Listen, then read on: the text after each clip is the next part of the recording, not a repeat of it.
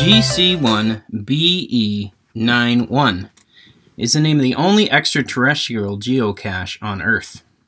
Not on Earth, I guess. The cache was launched from Kazakhstan in 2008 and lives aboard the International Space Station. So it's up there, and there's not much to it, just a few items in a locker. I've seen a picture of it. Um, if you happen to actually see GC1BE91, um, please do send us a picture or selfie or something like that. And help them to consider a more interesting name for it anyway. Um, if you're not familiar with it, geocaching is the rarefied sport hobby of putting small treasure troves in different locations. Usually they contain odds and ends, camping supplies, toys, and stuff. The fun is in the finding never anything real valuable in a geocache. And to me, as I've gotten older and experienced more in my walk with Christ and my walk with reading scripture, I've found that geocaching is probably one of the better metaphors for the way things have changed for me. So I I'm one of these who was born on Saturday and in church on Sunday. I was, you know, I learned the books of the New Testament before I learned the alphabet or how to count. Um, I was pretty much just always in church, probably born in a pew. Um, I was in Awana. I was in youth group. I was in college group. I was in singles group. I was in young marrieds group. I was in everything.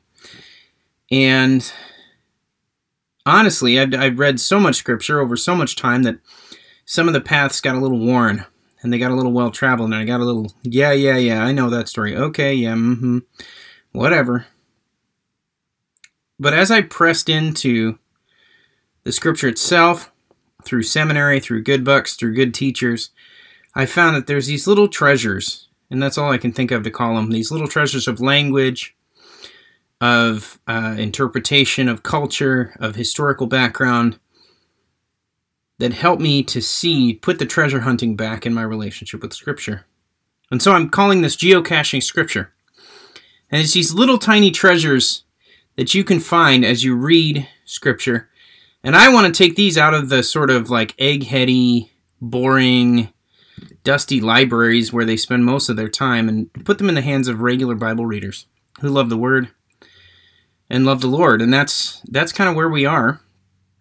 So, like geocaching, they made a familiar trail into something new, and they brought new dimension to stuff I'd read or heard preached on about a dozen times, and that's enough introduction. So let's get digging.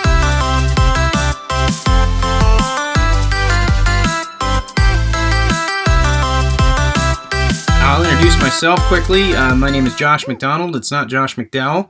If you would like to think of me as Josh McDowell, and that makes you um, share this podcast and listen to it and and give some sort of credence to it that I haven't earned, that's fine. Um, pure coincidence of the last name and the first name. So, anyway, Josh McDonald, Jericho, Hamburger. There we go. Um, I uh, broadcast to you from a blanket fort. I feel like that's important to know. Um, I hide from my kids in a closet with a blanket over my head while I do this. And uh, that helps with the noise because I don't have a studio. Um, and it also helps me to be able to hide from my kids. So the word from the blanket fort today is snow.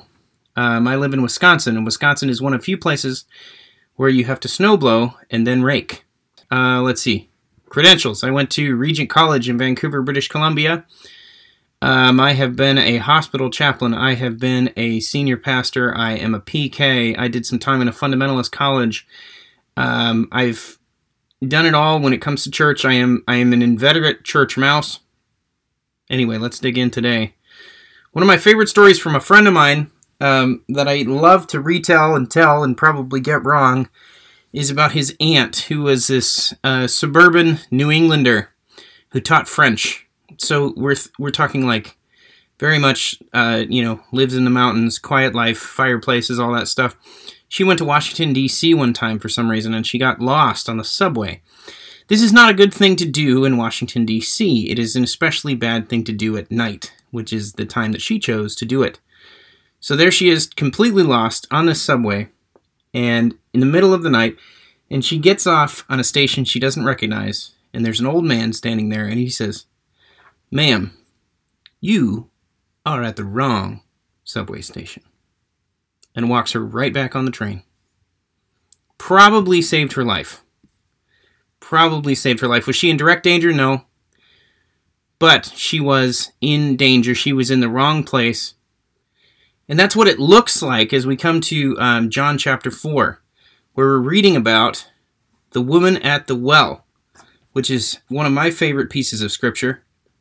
John chapter 4, starting in verse 5. So he came to the town of Samaria called Sychar, near the field that Jacob had given his son Joseph. Jacob's well was there. So Jesus, wearied as he was from his journey, was sitting beside the well. It was about the sixth hour, which means it was noon. It was about high noon there. And John is a master of atmospheric detail. I heard it said, and I'm not exactly sure where this comes from, I'll have to credit it at some point, but that the Bible authors never wasted ink. The Bible authors never wasted ink. So they include these details, and these are one of those geocaches you have to press into. Look in the book of John where it's dark, where it's light. That usually means there is something going on, something that he is trying to hint at. One of the most heartbreaking verses in the book of John is Judas got up from the table and went out, and it was night. And it was night. The dark, the confusion, the crazy, the evil, the chaos. But here we have Jesus at high noon, the sixth hour, sitting there, and a woman comes up to the well. And of course, she was a Samaritan. Now, we have the differences between the Samaritans and the Jews. And that is something that uh, much more capable commentators than myself have talked about quite a bit. Google it, you'll find like 25 pages of different things. The Samaritans were considered by the Jews to be sort of half breeds. They had this uh, different set of religious beliefs and some different different ethnic lines and some different stories but it intersected with uh, classic Judaism of the day to a certain point, and then sort of veered off on its own.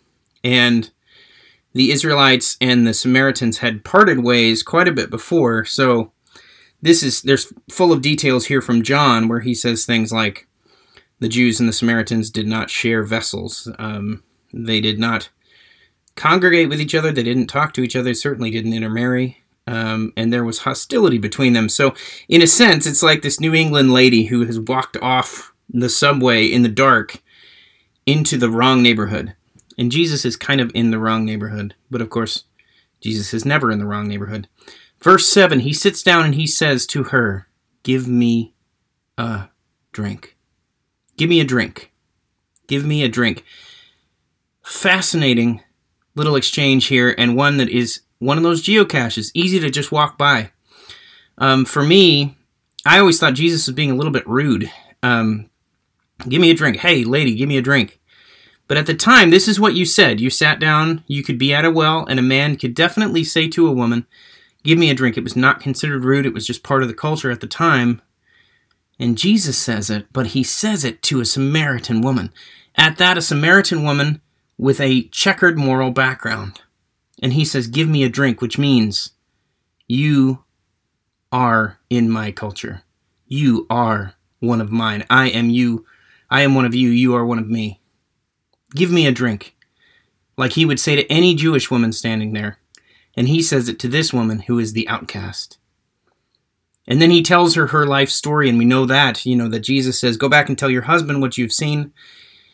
And she says, I have no husband. And he says, Yes, that is true. You've been married five times, and the man you're with right now is not your husband. So, this checkered moral background, Jesus is crossing all these different lines.